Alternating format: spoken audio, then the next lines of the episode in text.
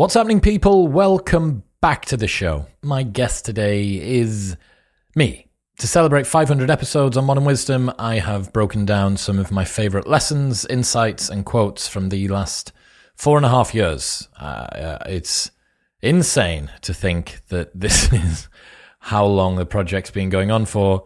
And thank you to everybody that listens. You are my absolute favorites. Everyone that tunes in every week, that shares the episodes, that helps the show grow.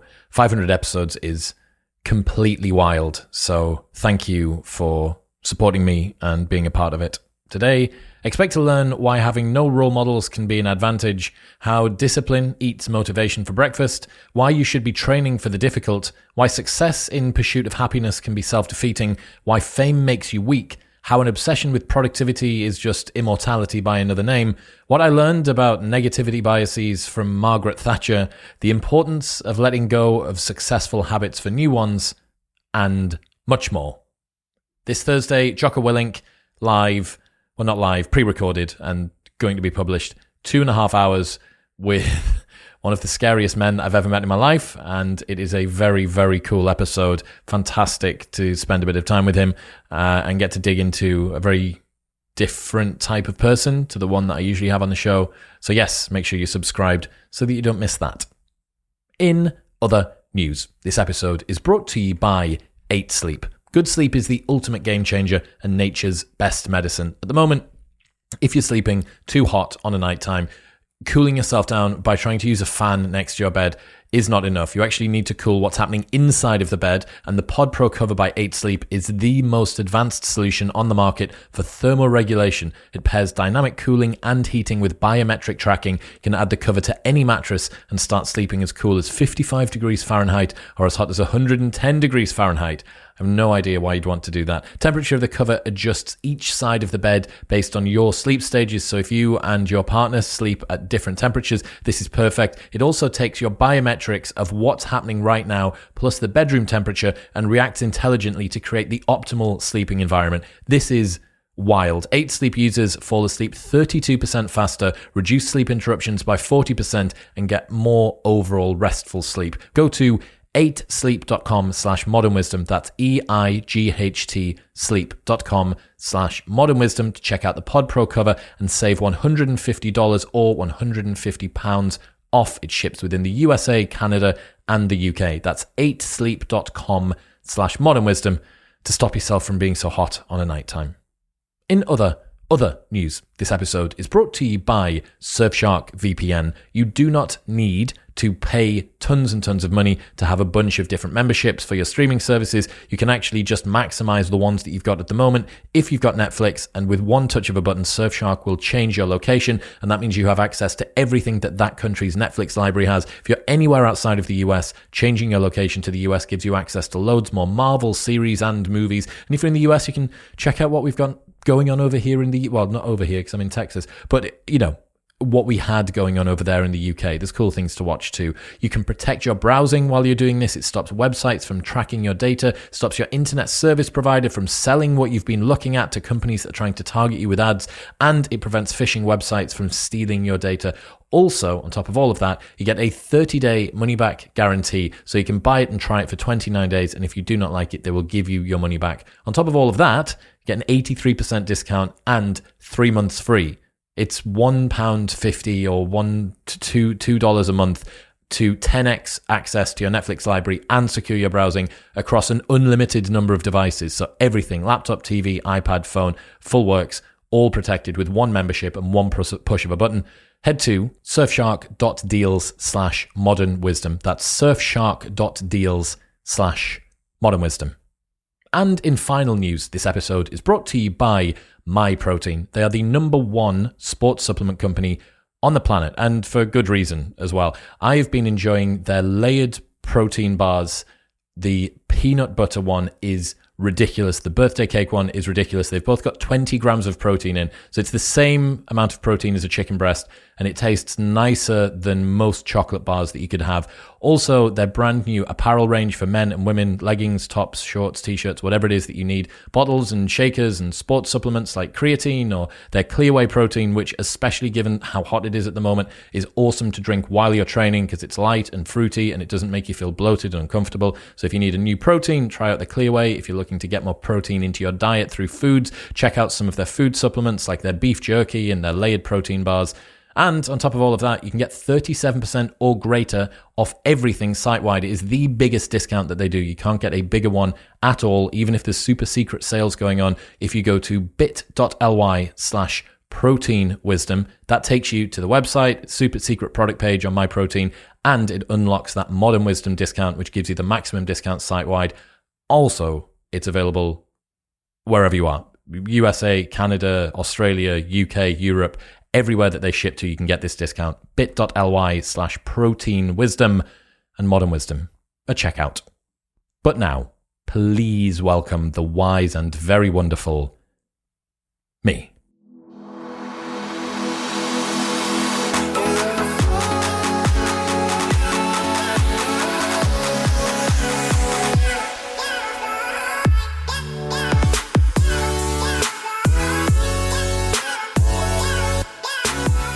Bonjour, friends. Welcome back to the show. It is episode 500, which is definitely a number that I didn't think that we would be getting to. The last few, all of the last year and a half has been insane, but the last six months has been particularly ridiculous. Uh, so I wanted to say thank you to everybody that supports the show and supports me. It's an incredibly small operation. It's me and video guy Dean and assistant Ben and then some people that we rely on to do other stuff. And that's pretty much it.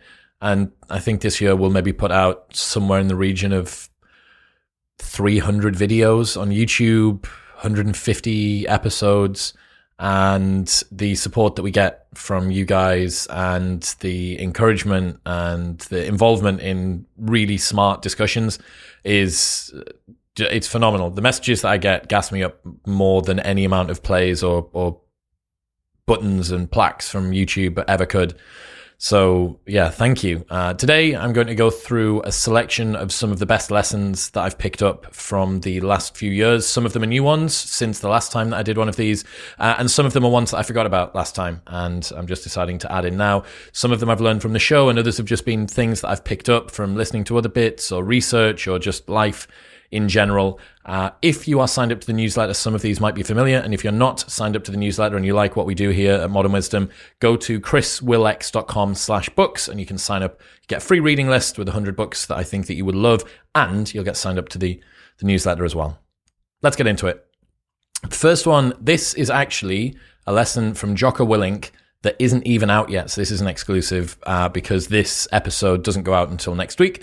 But this is Discipline Eats Motivation for Breakfast. So I was listening to Jocko on Sam Harris, and Sam was talking about the fact that you can't fake bravery as an emotion because you can fake being angry or you can fake being upset or whatever. But if you fake being brave when you're terrified, that is what bravery is. Doing the thing in spite of terror literally is bravery or courage. And I suggested to Jocko that perhaps there's something similar to do with motivation, that people overcomplicate motivation because they believe there's some sort of optimal mental state that they're supposed to be in when they feel like they're going to do it or they want to do it or whatever. But you can't really fake motivation. No matter how motivated you feel, if you don't go and do the thing, that wasn't motivation. And on the other side, if you don't feel motivated at all and yet you do go and do the thing, that is motivation. And Jocko agreed and he said, That's why I prefer discipline to motivation. Motivation is fleeting, it comes and goes. Discipline is always there. You don't need to want to go to the gym or meditate or walk your dog or have a difficult conversation with your partner. You simply need to do the thing. And by doing the thing, you shortcut the need for motivation entirely. I mean, that's almost everybody that I know that is incredibly motivated or that people would see as being motivated. When you actually look quite closely, it's probably not. It's discipline masquerading as motivation. And motivation can come and you can use it. You've had the right mix of songs on a morning, or the right uh, pharmacological blend of caffeine and CBD or whatever else it is that you use, that that's great. Like take advantage of it if you want to get some extra wind in your sails. But the point is that what you're relying on should be something which is more replicable, that's more under your control. And motivation is super super fleeting, like Jocko says. So I just really love that. Discipline eats motivation for breakfast. And the fact is that you can use it when it's there, but if it's not, you don't need to worry because you know that you've got something to rely on. And that's where learning about discomfort, leaning into it, becoming accustomed to doing things even when you don't want to do them helps so much. Because if you only do things when you want to do them, you're going to put yourself at the mercy of the world. Next one. This is Gurwinder Bhogal, uh, who I absolutely adore. And if you don't follow him on Twitter, you should go and follow him because he's he's outstanding. His Substack's amazing as well.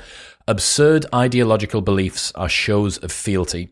An absurd ideological belief is actually a form of tribal signaling. It signals that one's ideology is more important to them than reason itself, than truth, sanity, and reality. To one's allies, this is an oath of unwavering loyalty. To one's enemies, this is a threat display. It's not always about what's true, it's often about how does this make me look to my tribal compatriots and to my enemies. So this is one of the most interesting things that's made me realize about how the internet works and Twitter that a lot of the time people aren't saying a thing because they believe in a thing. It's like wearing a badge of honor it's an identifier to the rest of their group. It is a threat display to the people that they don't agree with. And the more extreme and the more ridiculous some of these beliefs are, when you look at them with a rational perspective, you say, how could somebody believe this thing? You go, well, you're presuming that the reason that they're saying that they believe it is because they actually believe it. If you go one step removed and you think maybe what they're doing is they're saying this because they want everybody else to realize that they believe it and such it identifies them within a particular in group or out group everything kind of changes. It becomes a lot more about signaling. It becomes a lot more about just seeing what the internet interprets your actions as being or what another group interprets your actions as being. And it kind of explains why people can hold such ridiculous ideological beliefs simply because it, it, it's tribal signaling. Next one. This is uh, Zach Telander, my new roommate. Uh, you are training for the difficult. So this is uh, Kyriakos Grizzly, who is, if you don't know, I think he might be Greek. He is a incredibly large man that lifts very heavy things and has become kind of a super meme, I guess, on the internet. And what Zach's talking about here is Kyriakos was once asked why he trains. And he trains incredibly heavy. It's an, a very unorthodox way of training. Uh, and he was asked why it is that he trains so hard. And he said that he was training for the difficult. And Zach dragged this out a little bit and said that he thinks creativity stems from difficulty. So if you search for difficulty in life in the processes that you're doing, then the creativity will find you. And the thing that I really resonated with was the difficult is going to come in life no matter what it is that you're trying to do, no matter how optimized you've got your day and your life, the difficult is going to arrive. You want to be able to greet it like an old friend. You want to invite it through the door and then lean into it because you know that this is exactly why you've been training. You don't want the difficult to come in and for you to not be prepared. It's the same as the motivation versus discipline thing. You want to be able to have something steadfast that you can rely on. And if you're training at a five and life can sometimes come in at a 10, you're not going to be sufficiently prepared. Now, there's some stuff to do with creativity in here about the fact that overclocking how hard it is that you train allows you to see things that other people don't see. So, uh, Zach uses this example of um, Jack White from the White Stripes. Might be getting this wrong, but it, this guy who is a keyboardist, singer, and guitarist, he often makes his sets more difficult than he needs to when he's on stage. So he doesn't have guitar picks on his mic stand. He actually has to run to the back of the stage to get them and pick them up. He doesn't have his different instruments nearby. He has to sprint around the stage. He do, he has other restrictions that he places on himself when he's writing songs and when he's trying. I don't think he allows himself to get new guitar strings and stuff like that. The reason being that the increase in difficulty forces him to have an extra degree of creativity. It allows him to see things that other people don't see because the stimulus that's coming in is another one. Here's something that I didn't write down actually that relates to this, and it's a Jack Butcher one. And this is so important. Jack is a guy that created visualized value. So if you've ever seen those white on black images that are kind of everywhere on the internet at the moment, Naval tends to share them a lot. And it's a sort of a geometric pattern in a particular type of font. And I asked him about where his creativity comes from. And he gave this really interesting answer. He's a graphic designer by trade. His background is in graphic design. So you would think he'd be very seduced by fonts and colors and making things look pretty. And what he ended up doing was constraining all of the things that he usually would rely on as a graphic designer. So it was one color, white on black. It was one font that he'd pre decided. It was one particular type of drawing style, this sort of geometric pattern. It looks like Space Invaders from the 80s. And the reason that he did that was that by constraining the degrees of freedom that he has in certain areas of creativity that he decided in advance didn't make a difference. What it forced him to do was get his creativity really dialed in and maximized in the area that he thought did make a difference. So that was his messaging. How insightful is the visual representation of the quote that I'm talking about? How well can I display something? What's my selection of the concepts that I'm going to put out there? How, how good is that? Um, that to me is such a useful way to it's like an essentialist's mindset when it comes to content creation or, or, really doing anything that you're producing. What where can i restrict the degrees of freedom so that i don't need to make this decision again? And where can i focus on the highest point of contribution that is actually going to make the difference? So for us with the channel we have uh, one color for the font. We have one color for the clips. We have one font style that we use. We have one layout that we particularly use. Uh, there's a reduced number of degrees of freedom, which allows us to focus on the stuff that matters. What does it look like? What does it say? What's the titling? What's the design? What's the image that we go for? And it just makes things easier. And also, obviously, downstream from this, you end up with kind of a signature style, which is pretty cool. You know, having branding, branding that looks like uh, something recognizable is pretty important. And that's super easy to do by restricting the degrees of freedom and then allows you to have more bandwidth to be able to focus on the stuff which genuinely makes a difference. All right, next up, achieving happiness through success is self-defeating. So this is a Alex Hormozi tweet that he came up with originally and then I repurposed it into something that I've been thinking about for ages. If you haven't checked out Alex's stuff, I highly recommend you go and follow him on Instagram. He's phenomenal. He's a super smart, insightful guy. There's also an episode that we did with him, which you can watch somewhere up here. So one of the most common tensions that I talk about and I see is this balance that people have between a desire for success and a desire to feel like we're enough. So success is is strange because presumably we want success because we think that a more successful life will bring us more happiness and more meaning and more fulfillment.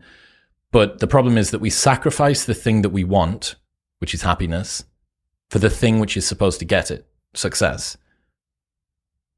We sacrifice the thing we want, happiness, for the thing which is supposed to get it, which is success. So failure can make you miserable, but I don't know that success can make you happy. And high performers often have this dynamic where they're, as a young child, their parents want them to do well, so they encourage their child to do well by praising them when they succeed and then criticizing them when they fail. And then what the child learns is that praise and admiration is contingent on succeeding. So the as they grow into an adult, this lesson turns into I am only worthy of love and acceptance and belonging if I succeed. And they're prepared to outwork and out hustle and outgrind pretty much everybody else because they're driven not just toward a life that they want, but they're running away from a life that they fear. And success and progress it it dissolves, ameliorates those feelings of insufficiency that they have. So success and progress have been prioritized above everything else. And I, I, I, don't deny that a lot of high performers probably do love the work that they do. And a lot of them will be driven by this well balanced and simple desire to maximize their time on this planet. But if I was to place a bet, I think that the majority of high performers are driven by fears of insufficiency rather than a holistic desire to be better. And I think that people that are high achievers on average are more miserable than the average person. So, what does it mean that the people we most admire are the ones with the least desirable internal states? If the pursuit of success is in an effort to make us happy, and in the pursuit of success we make ourselves miserable, why not just shortcut the entire process and be happy. Is that I, don't know if that's possible because external accolades they genuinely actually count for a lot. They they we need to have some degree of external material success that makes us feel validated and respected and satiate our desire for status and stuff. But I don't think that external success will fill an internal void. So this is the insufficiency adaptation uh, that I've bro scienced. So if your drive comes from a fear of insufficiency and you continue to disprove those fears with success in the real world, and yet the feeling of insufficiency persists, what makes you think that the answer to this problem is more success? There's no clean answer here, obviously. The world is messy and we're hopelessly irrational, but you don't need to let go of all success goals. You do need to spend some time working out whether there's a shorter route to the life that you want by removing obstacles rather than just pressing harder on the accelerator. So, I mean, that quote, I can't remember what it was originally about. It might have been to do with money, I think. But we sacrifice the thing we want for the thing which is supposed to get it happiness for success. I really, really like that. Like, if you're hoping that your success is going to make you happy, and in the pursuit of your success, you make your life miserable, what are we doing here? You know? Next one. Where are we? Uh, out groups are more popular than in groups. So this is from Scott Alexander. Uh, the oldest pattern in human history is here's a problem and here's a bunch of people who are different than us. Let's blame it on them.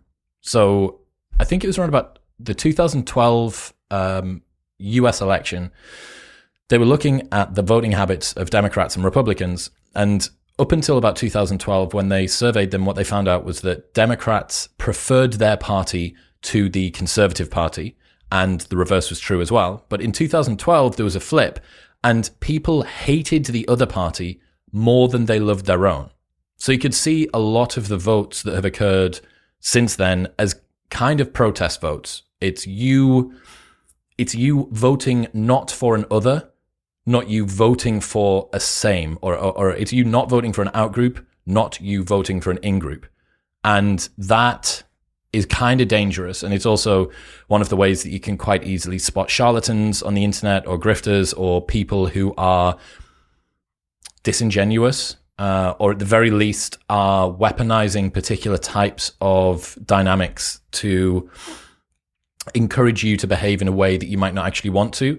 If all of the time what you're hearing from someone online, I mean, this is almost all of the internet at the moment, is someone pointing a finger at another group of people and saying they're the problem. This is why we need to stick together so that they don't take over. Hang on. How fragile is it that the reason that your in group is bound together is over the mutual hatred or distaste of an out group?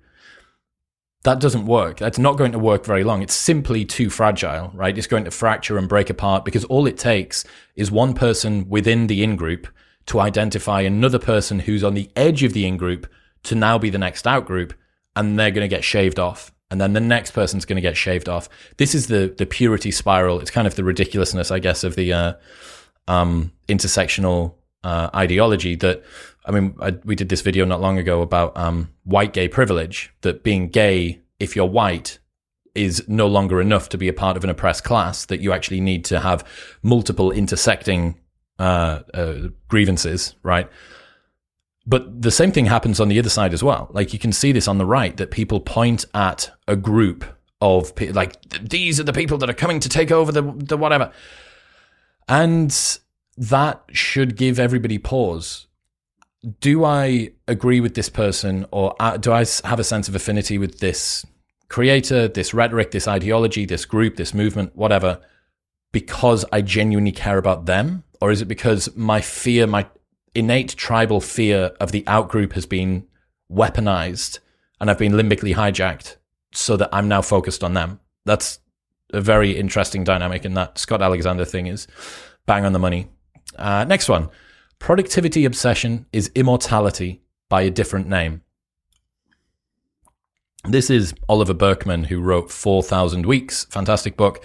If you're into productivity but have kind of transcended the um, autistic side of it and are now moving into a more holistic view of, of productivity. This is fantastic. So this quote is the drive to become more efficient at all costs usually has consciously or otherwise some kind of fantasy endpoint where you're able to do everything. Everything that you could think of, everything that people could demand of you, everything you feel obliged to do, you could do it. That's really just eternal life by another means. One option is to live forever. Another option is to do an unlimited amount in the time you've got. They both amount to a superhuman approach. That's Oliver Burkeman from 4,000 Weeks. I really like this idea. The fact that a lot of the people who, like me, get seduced by the idea of productivity are doing it because they feel like getting more done in less time is going to give them a greater sense of satisfaction. And there is no end point that they've actually defined when enough is enough. The same thing happens with money, right? Going back to Hormozi's uh, tweet earlier on. The same thing happens with money. People don't give themselves a set amount that they're going to be happy at when they're able to do it. And productivity can be the same. It's like, look, how, how much work do you want to get out per week? Is it this many hours? Is it this many uh, studies? Is it this many podcasts? Is it this many videos? Is it this many whatever? And what happens if you able to you manage to ratchet and dial in your productivity system until you're happy to do that? What happens then? Well, for the most part, what you do is you go, well, look at all of this opportunity that I've opened up now. I can fill it with some more work. And you go, ah, right, okay. That is an, a never ending way. It's a treadmill that you're going to stay on. And it is a way that you will continue to fill all of your spare time until you can't fill it anymore, which will be when you're dead. So I think a big insight here is you need to set yourself a goal of what would an, a productivity endpoint look like? The same thing is really smart to do for money. Morgan Housel says the number one first goal that you need to make sure of when you're setting yourself financial targets is to stop the goalposts from moving. For every time that you earn a little bit more money, you move the goalposts further away from you and then want to earn more money. That is a never ending chase to continue to just acquire more stuff, work harder, do whatever. And this doesn't matter whether you want to do your work or not the goal of life should be to maximize your freedom to do the things that you want all the time. The number one advantage that you have with productivity when you combine that with financial freedom is that you can wake up on a morning and say, I can do whatever I want to do today. And if there are some things that I don't necessarily fully want to do, I can get them done in a small amount of time so they impact my day uh, in a minor way. There's another element of this that uh, Douglas Murray fell in love with, productivity dysmorphia. So this was Anna Codrea-Rado, and she came up with this idea, which is the same way of body dysmorphia. Productivity dysmorphia doesn't allow us to see the fruits of our labor on a daily basis. So you spend all day working and you're pretty productive. Maybe you get distracted, maybe you don't, but whatever, you've spent the whole day working and you get to the end of the day and you look back and you feel like you've done nothing you can't remember what you did, you're very disappointed with your successes and your failures and whatever it is that you achieved, and you're uh, driven the next day to go and do even more. And it's just a, a cool way of looking at the fact that we have this warped view of what we do on a daily basis, especially people that are knowledge workers. You look back at the day and you don't have a bucket of widgets, right? This is the stuff that was to do, this is what's being done, and this is the stuff that was done. It's not like when your dad was a mechanical engineer and he was cranking stuff, right? And he could show you a car at the end of the day. Like you very well could have worked all day on your emails and gone to bed with more unread emails than when you woke up. That that's not typically the way that work is to be done, and yet productivity dysmorphia, it all of this combines together to give us a very um, misaligned view of what we've done on a daily basis. So productivity obsession is immortality by a different name. Pick yourself an end goal in terms of what you would like to be able to achieve from your productivity system. And then productivity dysmorphia, just make sure that you're trying to be as rational as possible when it comes to actually choosing what you're doing and reflecting on the amount of work that you've achieved in a day. Next one. Uh, you cannot control the mind with the mind. So this was the first question that I asked Andrew Huberman, and it's the essence, I think, of his work. Pretty much until he came around, I'd always thought that issues that I had internally, emotional states, um, lack of ability to focus, lack of ability to sleep, to rest, to switch off, to switch on, all of that um, w- was something that I kind of needed to I don't know, like clench my mind around, you know, before you're going to do a big lift and you doing that. Uh, and he highlights the fact that the vast majority of the reasons that your mind is acting the way that it is is because of an external stimulus or at least something that you've done in the body. So just reminded me that look, if my mind is a little bit messy, if my thoughts are muddled, if my sleep isn't too good, rather than trying to think my way out of the problem, I should probably just go back to am I eating right, sleeping right, getting enough water, training, getting sunlight exposure? Okay, then what are the things that I'm eating? What's my supplementation look like? Like, have I spent enough time with friends? All of that stuff. None of this really involves trying to think your way out of the problem. You cannot control the mind with the mind. You have to control it with the body. It's so much more empowering, right? Because all of our internal processes are pretty opaque to us. Even the best meditators in the world, they can't see their own minds. They have a clearer window into them, but this you go to the gym, you lift some weights, you know that you've done it. There's nothing anywhere near as concrete when it comes to the mental processes that you've got going on. So yeah, you cannot control the mind with the mind. Great one. Uh, next up, fame ain't what it used to be. This is a, blog post that I talk about all the time from Kyle Eschenroeder, and it's called "What Do You Want to Want." This insight is probably my favorite one from the lot. And he said, "Do you want to be someone or do something?" The two aren't mutually exclusive, of course, but they're a lot less cohesive than you might think. Fame ain't what it used to be. Traditionally, people became famous because they achieved something great, maybe even heroic. Because fame was such a powerful signal, we all started wanting it. Who wouldn't? But this was the downfall of fame. People stopped wanting to do something and started wanting to be someone, regardless of why. The goal is not to deserve fame, just to be famous. The goal is not to deserve fame, just to be famous. Once upon a time, fame was bestowed on those who earned it, such as the heroic general who risked his life in battle or the famous doctor who restored sight to the poor and afflicted. It was heroic deeds that made one famous. Today, fame is only granted to those who seek it. And that's from the New Philosopher magazine. So fame was, it's been separated from what it was supposed to indicate. It, it, it used to be a trustworthy signal of honor or courage or creativity or hard work or, or anything else. Why is it that we chase it now so much more? It's because modern fame is the promise of obligation free status, right? It gives you the opportunity to take advantage of all of the brilliant things of fame without any of the hard bits of having to earn the right to be famous. If you could shortcut the work bit and just get the reward bit, then why wouldn't you? And obviously, this gets fed into by the um, rapid ascension that we see of people becoming famous. Like, if, if you can be famous for drinking juice while skateboarding down the street on TikTok or being picked out of obscurity to go into reality TV, why wouldn't you try and game that system? You know, why why wouldn't you look at someone? It's kind of like a lottery or the Hunger Games it's pretty much like that. If you if you don't like the idea of working hard at doing something, or even not that you don't like the idea, it's simply that you see other people who have been given this obligation free status, why wouldn't you lean into it? Uh, well, hang on, he didn't work for his fame. I believe that I work harder than him, so maybe I can get some of that free fame and I'll, I'll dial my work back as well. And one of the reasons why this is so dangerous is because when someone becomes inflated with fame, everybody else has it in our power to deflate him. Other people's heads are a wretched place to become the home of a man's true happiness. That's Arthur Schopenhauer. And basically, to become famous is to volunteer to be a scapegoat because you're going to be treated like a king until you screw up or people get tired of you.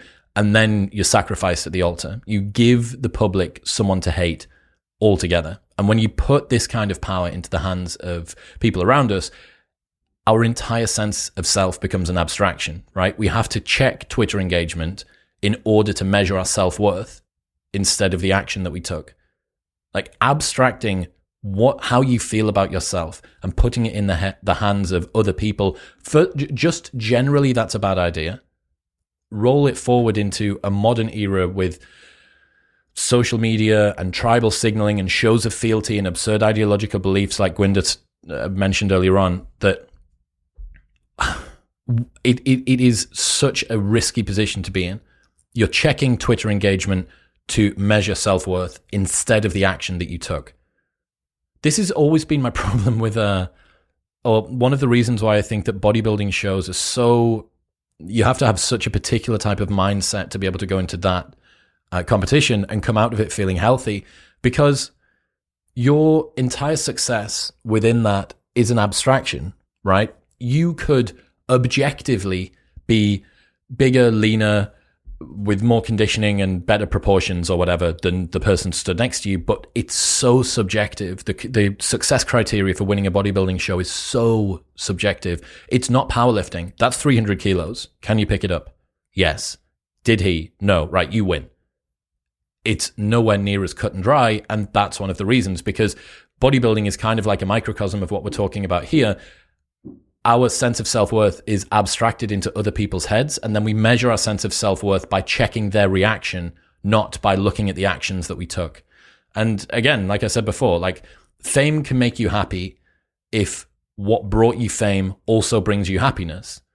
What that means is that if the fame were to diminish, you would still be happy a lot of the time people are doing things that they're only happy to do as long as they continue to receive fame for it. So a great question to ask yourself here if you're considering a, a, a career that you think might be born a little bit out of status is look, if I got zero status for this, if I got absolutely no fame, would I continue to do it? I mean, that's a pretty good marker that the thing that you're doing is internally generated and not something that you need to worry about. Uh, but there's a, a quote from John Boyd is this fighter pilot, super disagreeable fighter pilot who used to have art. He was in the um, 50s, 60s, 70s, like the golden era of fighter pilots. And he used to uh, put cigars out on his superior's ties, like this, like crazy, real, angry, swearing American dude. And uh, he says, to be somebody or to do something in life, there is often a roll call that's when you will have to make a decision to be or to do. Which way will you go? And it's the same thing again. Like, do you want to be somebody or do you want to do something?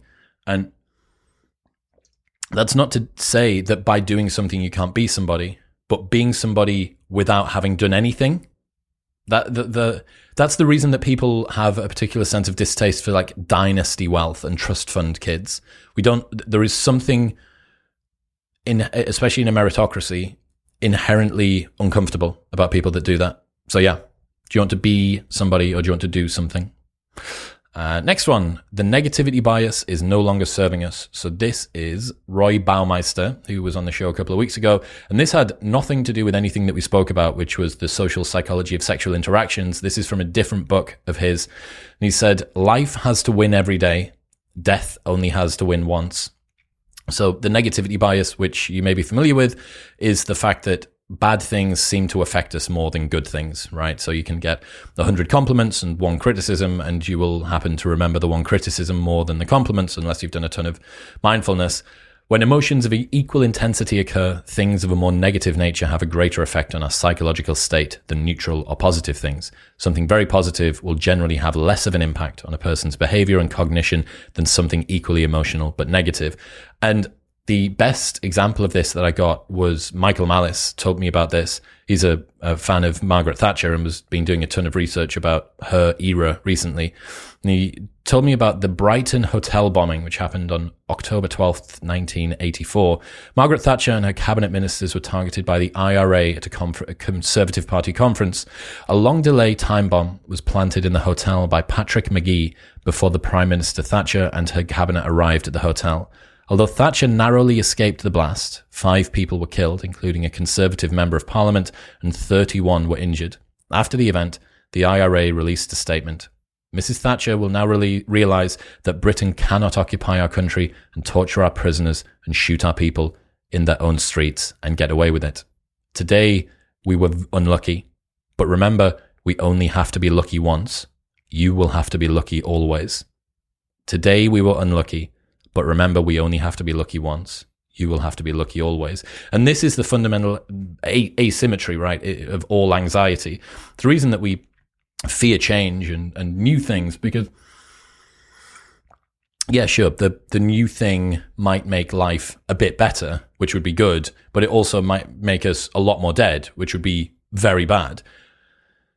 That quote, man, that we, we only have to get lucky once, you have to be lucky every day is f- fantastic. And given the fact that we're finite creatures surrounded by infinite complexity, the fears and worries and concerns that we have, while painful and completely illogical, are there for a reason. But the problem is that the reason is a few million years old. Human existence has never been as safe as it is now. So, whatever problem it is that you're facing, it's probably not going to be an issue and that you're going to deal with that issue even if it happens. You're here. You're listening to this right now. What does that say? It suggests that all of the challenges and the neuroses and the problems and the overthinking and the sleepless nights and all that stuff kind of didn't make much of a difference because whatever it is that you came up against, you dealt with it. Now you could say, well, maybe all of the overthinking and neuroses contributed to me getting through the thing, and without that, I wouldn't have been able to do it. Like, what what are we talking about here? Like, the lions are not at the door when you need to have an awkward conversation with your boss tomorrow. The response that we have internally to a lot of the things that we deal with is completely disproportionate to the impact of the thing that we're concerned about. And that's what this story and uh, sequence of, of things, the fact that uh, life has to win every day, death only has to win once. well, death's pretty hard to find now in the first world. Death is really, really difficult. You know, we've nerfed society. The entire world is created in a desperate attempt for death to be as far away from us as possible. And yet we respond to stressful situations with that mortal fear. It's not needed, right? You, you've got here, whatever it is that you've gone through, it's been okay. Therefore, you should have at least a good amount of faith that whatever comes up against you in the future, you should also be okay with. Uh, where are we next? What got you here won't get you there.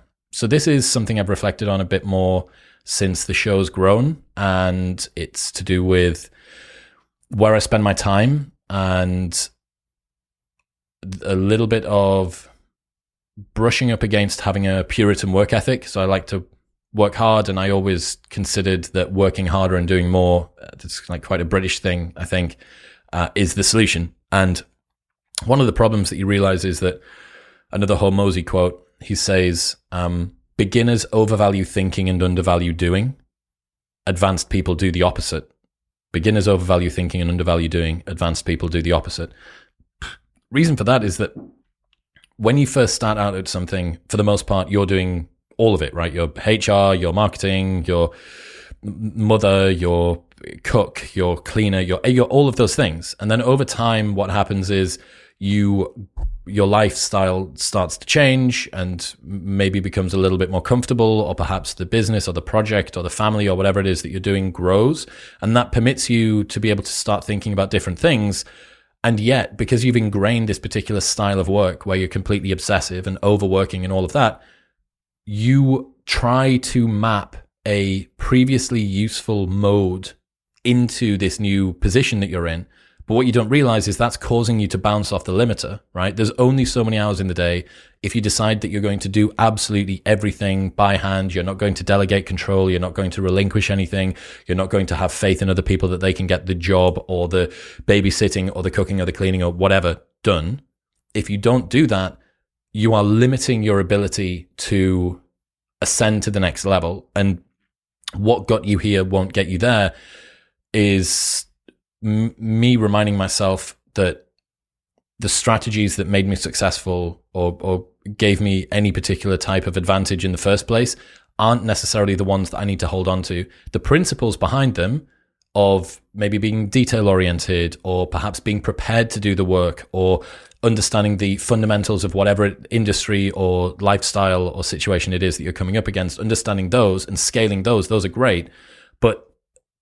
Saying that you're going to be the person that's always going to make sure that the client has a, you're the first person the client's going to ring. And you go, well, if you've got a thousand clients in whatever company it is, that you, you simply cannot do that. Well, I was the guy that the client spoke to all along in the first place. Yeah.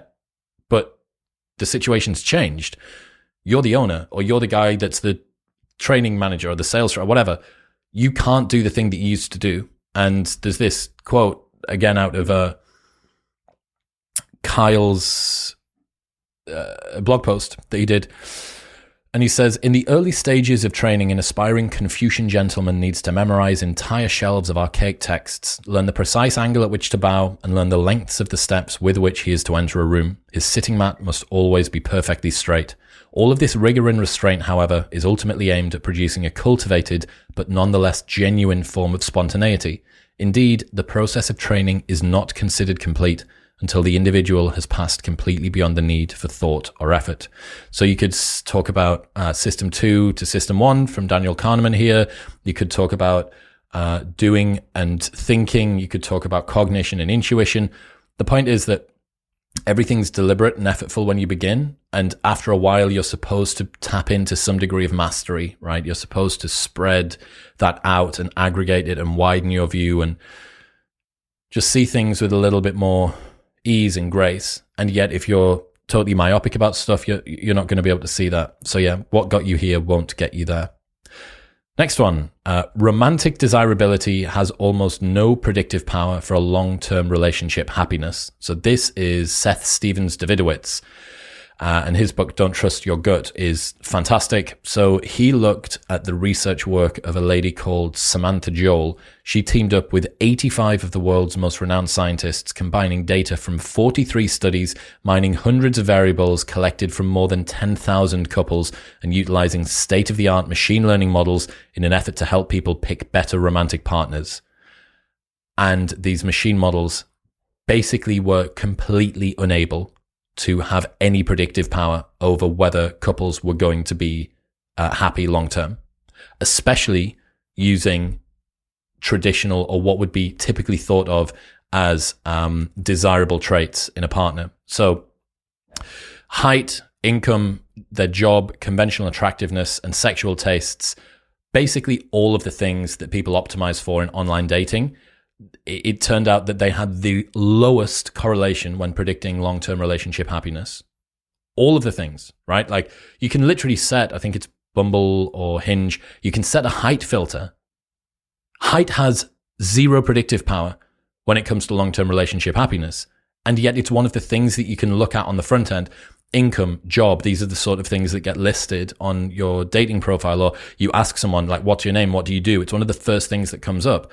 Conventional attractiveness, again, it's something that's not only displayed on online dating, but also if you meet somebody in the real world. Sexual tastes, you know, for the most part, that's going to be something that people will encounter before they get into a long term relationship with someone. None of those have any predictive power. It's basically a rounding error. They're, nothing. So you might say, well, what qualities did have the most predictive power. And these were psychological stability, growth mindset, satisfaction with life, conscientiousness, and a sh- secure attachment style. So, I mean, no one is listing any of that on their dating profile. And yet it's the most important stuff when it comes to long term relationship happiness. Now, there's a caveat here, which is that you need to one one of the pushbacks against this is well that's all well and good but you need the first things the height the job the income the attractiveness the sexual taste compatibility in order to get yourself through the door to then be able to take advantage perhaps of being conscientious and having a secure attachment style and blah blah blah. Um, but what it highlights is that there's potentially a completely untapped market of partners that are not at first obvious as someone that you might go out with, especially people of different racial groups, uh, people who have unconventional jobs, uh, people who have varying degrees of income, they don't have predictive power long term, which means that for most people, uh, sorry, they don't have predictive power long term, and yet most people are selecting them which means that if you go for someone who doesn't have that, that is a completely untapped market, potentially full of people who are psychologically stable with a growth mindset and satisfaction with life and conscientious and stuff like that. So you can optimize for an untapped market of people who genuinely have qualities that will ensure long term relationship happiness or at least contribute to it, whilst not going for the things that are kind of all show and no grow. Now, another one of the problems that you come up against here is that when you're online, especially with the advent of online dating, this is kind of all that people see. This is all that they're really bothered about. They're, they're completely myopic about these particular, um, these particular figures. But the synopsis that they came up with in the study was algorithms can work out what you'll click on, but not who you'll click with. So they had unbelievable predictive power. If you put up a bunch of different profiles, they could work out based on height and income and attractiveness and stuff like that. They could say this with real accuracy, you're going to swipe right or swipe left on this person.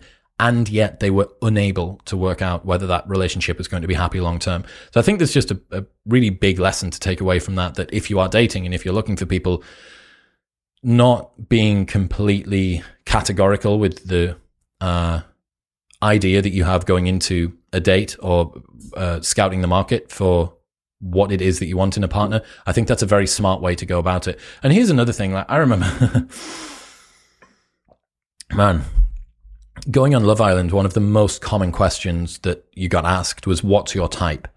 And I always used to think it was kind of a dumb question because what what they wanted you to say was, here are a very narrow band of physical characteristics and maybe some emotional ones uh, that sound pithy and co- like I like petite blondes who've got who go to the gym and are from Wigan or I don't know, right? I don't know what they wanted, but I, th- I feel like it was that.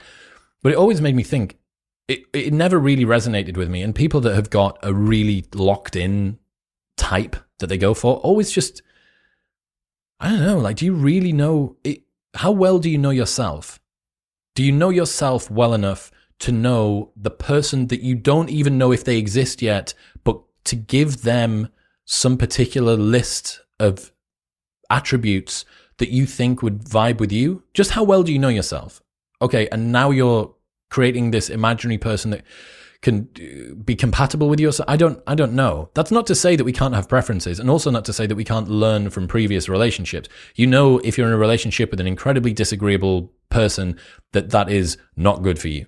Or if you're in a relationship with somebody that works all the time or somebody that isn't into fitness or whatever it might be.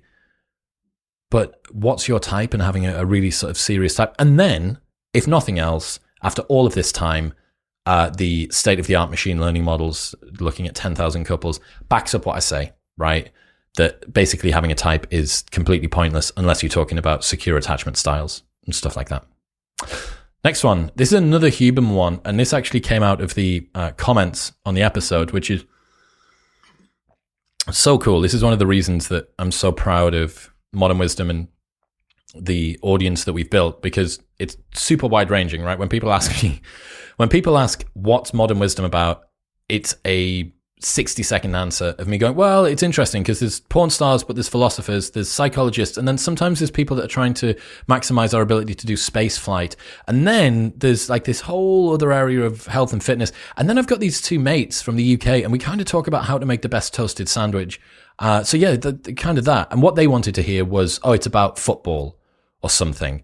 Uh, but uh, I don't give them a sufficiently good answer. One of the advantages of that is that it's created an audience which has really, really smart insights and it gets pulled out of left field. So this was really cool. So Huberman was talking about the fact that he has tattoos and yet doesn't show them.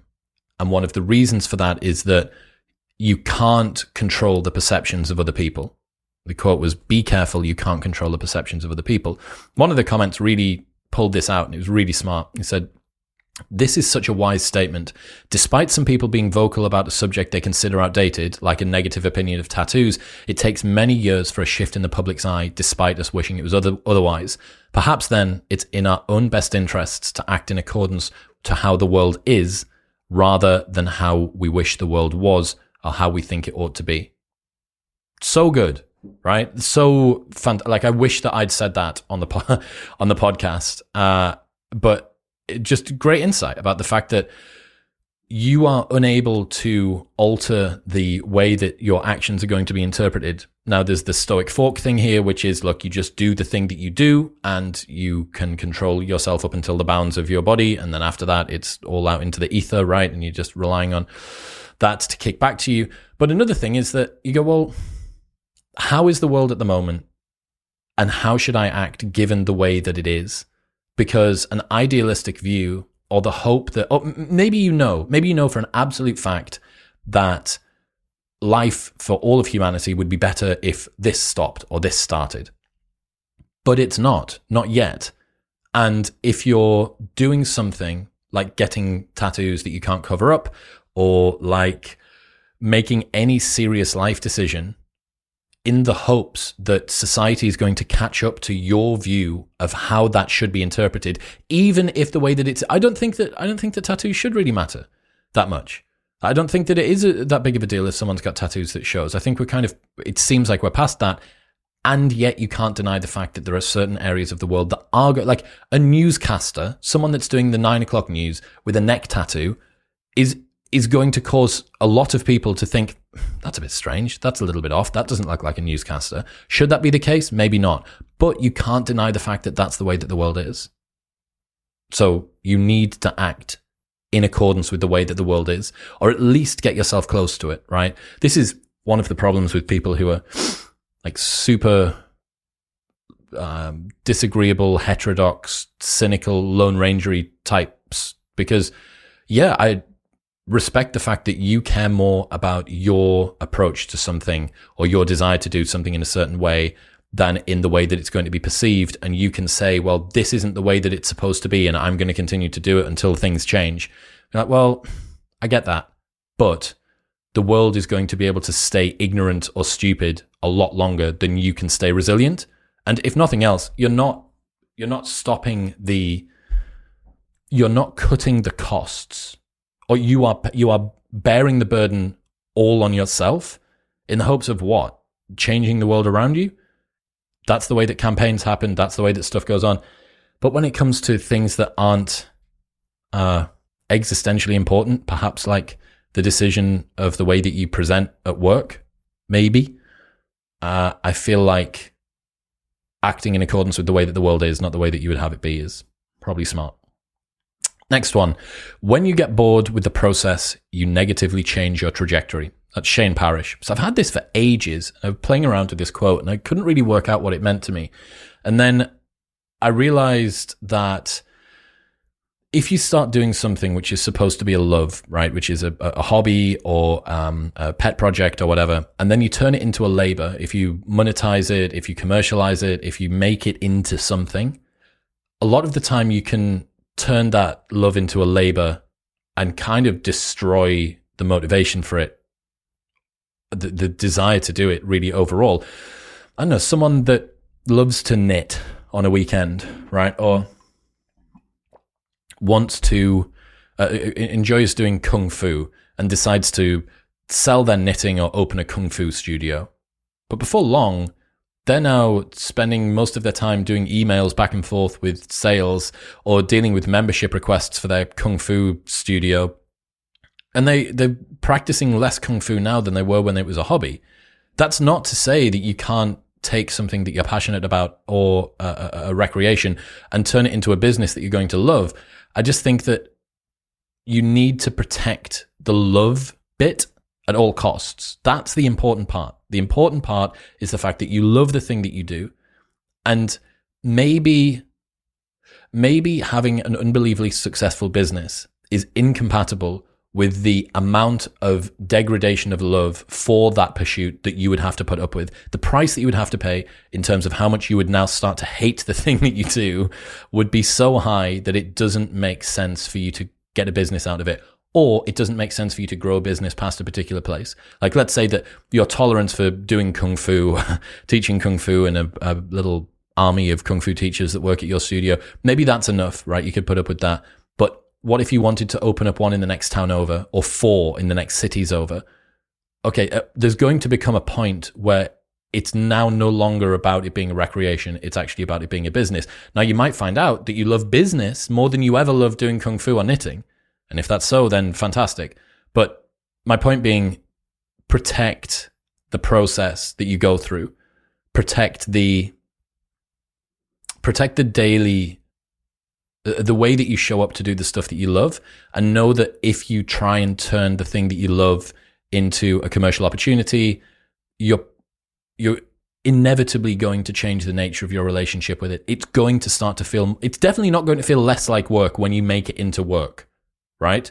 You turn knitting into a job, it's not going to feel less like a job. The very best you can hope for is that you somehow manage to fluke it out and the business runs totally smoothly, or you've got an, a auntie that's an ops director or something and she can step in and do it all for you. Brilliant. But for the most part, just protect the things that you love. Uh, next up, the reverse role model. So this was something that I reflected on uh, after having done some therapy with a timeline therapist, guy called Vinny Shoreman, and we were talking about my past and the place that I'd grown up, which didn't have a whole lot of people that were kind of similar to uh, my mindset, and it meant that I didn't have a massive amount of um, admirable, inspirational figures when I was growing up. Uh, there was people that had fantastic elements here and there, and you know I could pick parts of things that I wanted, but there was a lot, a lot of people that were really l- like the person I didn't want to be, rather than like the person that I did, and there was a chip on my shoulder for a while because I felt I felt like it was unfair that I I hadn't had the I don't know, the um, ground grooved in front of me in the way that I should have done. So I could have just seen the path, you know, at nine years old because my whatever teacher decided that he was going to take me under his wing or something, which is that like romantic story. Um, but I realized that a lot of the time, what we're looking to do in life, or you can achieve a lot of success in life by avoiding stupidity rather than trying to be smart.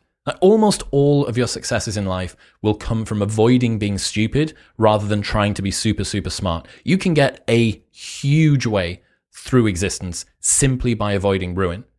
And what you can do is use the people that you don't look up to as um, warning flags in the ground to direct you away from areas that you don't want to be. Let's say that it is more important to avoid destruction than it is to chase success, right? If that's the case, the fact that you have a ton of people around you that are pointing in the direction of destruction is fantastic because that's warning flag, warning flag, warning flag. Okay, I'll weave my way through this. I'm not going to uh, have my relationship like this person. I'm not going to pick up a gambling addiction like this person. I'm not going to deal with my finances like that. I'm not going to have a lack of control of my emotions like that person or lack of ability to express myself or whatever it might be. All of that, right? These are all individual markers in the ground that highlight to you things that you don't want to have happen in your life. That's pretty useful. Is that more useful than a positive role model? I don't know, but I think I think there's a, a an argument to be made that it's not far off, right? Uh, it, it's definitely definitely up there. So, if you're in a place or if you had an upbringing where you don't feel like you've got the sort of role models that you want, look around and see if there's some idiots that you can use instead because they're kind of just as useful. Next one. This is James Altucher, uh, who was on the show maybe three years ago, quite a while ago now. But he had this. He's like a weird guy, unique fella, built a ton of businesses, lost all of the money twice, uh, chess master or grandmaster, perhaps as well. Also a trader, also an author, also a blogger, does podcast. Interesting dude. And he said, Your weirdness is your competitive advantage. And this is from Naval that no one can beat you at being you. So if you have a unique collection of idiosyncrasies and background and the way that you talk and your past traumas and your life experiences and all of that stuff, that's what sets you apart as far as I can see, and James put it forward as well, that the weirder you are, the more unique you are, which means the more competitive and interesting you are. Because it, if you fully inhabit all of the things that you've got, there is no one else that has your collection of life experiences and upbringing and genes and all of that, right? No one, literally. So by design, the best way to be competitive is to try and funnel everything that you are in as much of an unencumbered way as frictionlessly as possible. That's the best way that I can see to do it, and seems to work for James.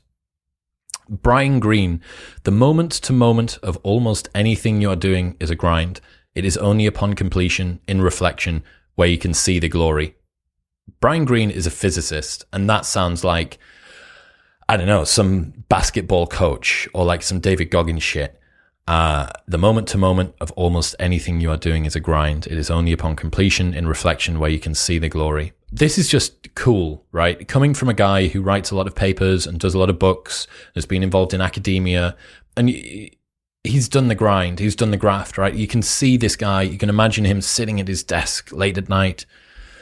You know, he's texted the missus saying that he's not going to be home and she's put the kids to bed and she's already asleep and he's still working away over his desk, this big mahogany wood thing, and he's still slaving away over papers or writing a book or doing whatever. And I think that there is a view because of how romanticized motivation is, and also because of how we see. Fuck, think about how we see the main section of someone's development in a movie. It's a montage. You know, you the here's the UFC movie about the kid that gets bullied in school, and then he's bullied in school and he gets bullied one too many times, so he joins a UF a, a MMA gym, and then in a, in the MMA gym there's the call to adventure, and then he tries to quit, and then he decides that he's going to go, and he goes back, and that period in between knows sweet fuck all about MMA to complete beast and able to take down the high school college bully or whatever, right? That that is usually at most a 20 minute monologue compilation with some interactions with his family saying you're working too hard and you shouldn't do this and blah blah blah. That's that gives an unbelievably romanticized view of the moment to moment of anything that you're doing of working hard of doing stuff. And yet in reflection what we want to be able to see is that the whole the whole journey the experience of it and the reflection of it was beautiful but you you don't get that it's only in reflection that when you look back at all of the hard times and the late nights and the ordering the Domino's pizza with the team at two in the morning and cracking it out because you needed to get it done for 9 a.m. and we submitted the presentation with five minutes to spare and we nailed it and we got the client and stuff. That's, that's cool in retrospect. You can't make the 3 a.m. finish and the all nighter suck any less. The suck is just suck, right? That's it. And realizing that, especially pairing this with leaning into discomfort, training for the difficult, with uh, using discipline, not motivation, I really think, I wonder why there's been. I'm not sure why I've had so much stuff today that's about discipline and motivation and, and, and things. I'm not feeling particularly unmotivated or undisciplined at the moment, but it's definitely definitely a theme throughout these. But I think when you combine this together, look, like your normal actions, the day to day reality of the stuff that you're doing is just going to be a bit shit for most stuff. And maybe you can make it a bit less shit. But if it's really hard, if it's really worthwhile, and if it's something that you really want to achieve, most of the other people would have already achieved it, or you would have a ton of competition if it was easy, because the easiness would encourage more and more people to go in. The barrier to entry is the difficulty the fact that it's not a movie means that there isn't a, a montage that's going to get this done in 20 minutes time. It's going to take a long, consistent, effortful journey for you to get from where you are to where you want to be. And then in reflection, you get to see the glory. But in reflection, you shouldn't feel like, oh, looking back, this was really good. Therefore, when the next thing starts, I should see all of the elements of difficulty as an aberration. This is something that shouldn't be. It's like, no, this is what it is. This is how it is in reflection, it's going to be good, but at the moment, it's going to suck. Uh, next one. Accept that all of your heroes are full of shit. Your heroes aren't gods. They're just regular people who probably got good at one thing by neglecting literally everything else. So this was Jason Pargin who wrote an awesome blog post. Malice disagrees with me vehemently on this. He's adamant that heroes are, or, or a lot of the super successful people are able to do multiple things. I disagree a little bit more. I think that you can get yourself to maybe 90 or 95, the 90th or 95th percentile of a particular pursuit whilst doing other stuff. But as you start to ascend toward the real top of anything, which is typically where heroes are, it's just you're going to be out out competed by somebody that decides to not try and do knitting whilst running a kung fu studio, right? The best kung fu studio guy is going to live and breathe kung fu studio stuff. The best knitting person is going to live and breathe knitting stuff.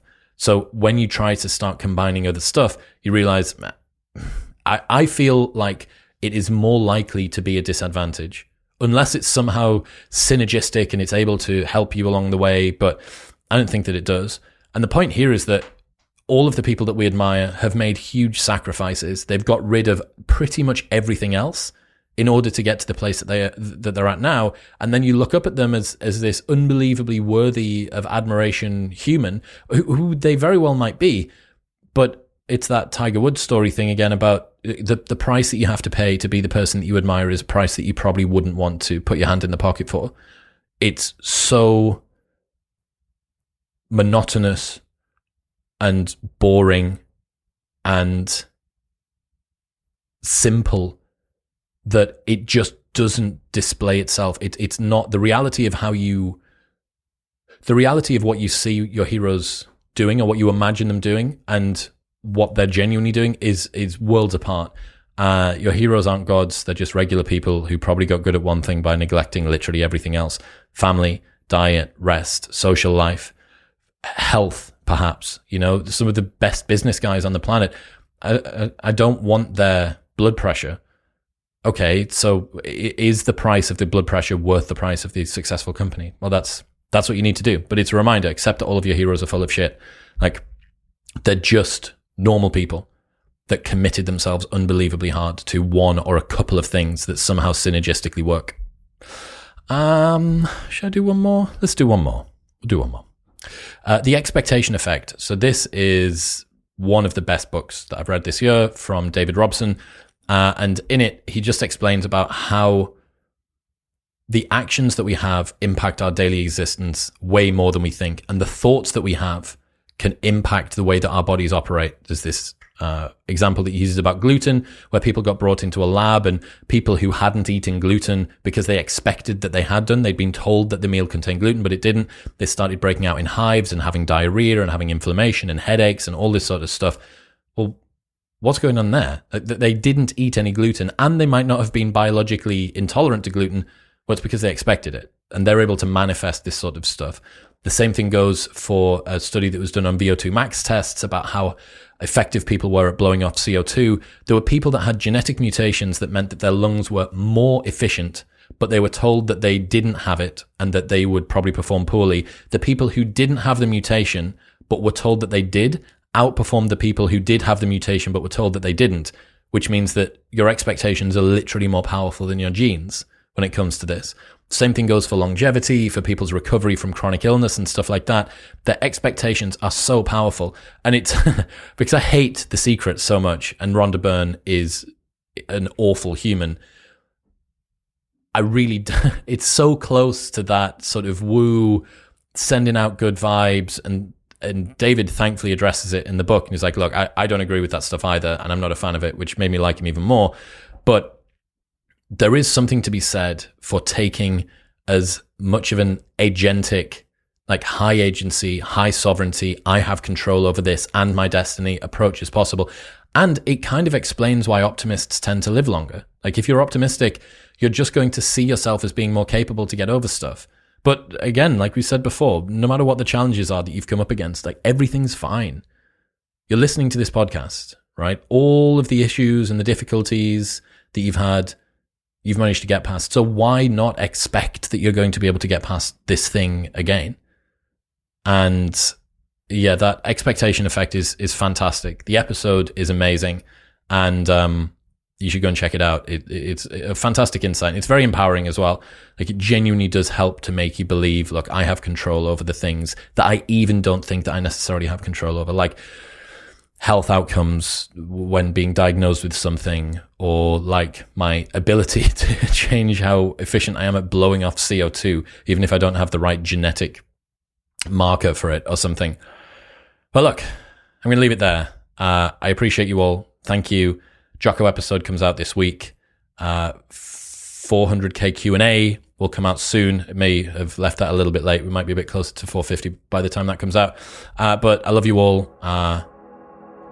That's it. Peace.